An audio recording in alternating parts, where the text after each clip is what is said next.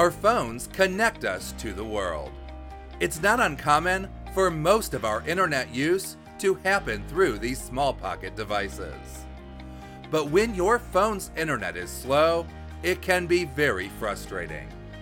Here's how you can identify the problem of slow mobile internet and solve it. For Personal Tech Media, this is 2 Minute Tech. I'm Jim Herman.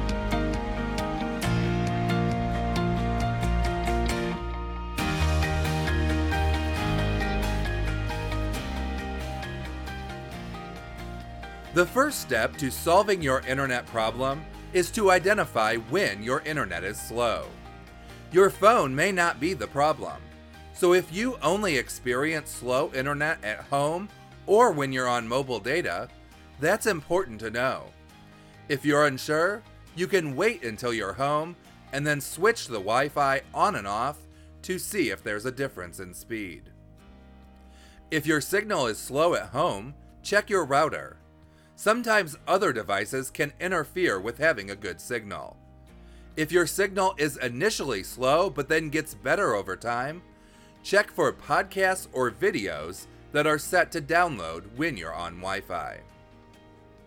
If your signal is only slow on mobile data, check your connection strength and network type. You could be in a poor location or one with interference. Your network provider could also be throttling your connection. You could also look on your phone for a list of which apps are using the most data and try disabling those.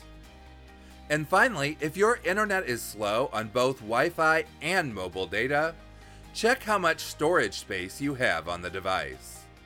If your storage is full, it can slow down your phone. You also want to see how much data your browser has stored.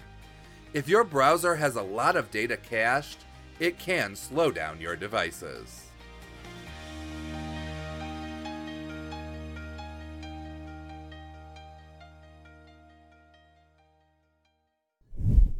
Thanks for listening.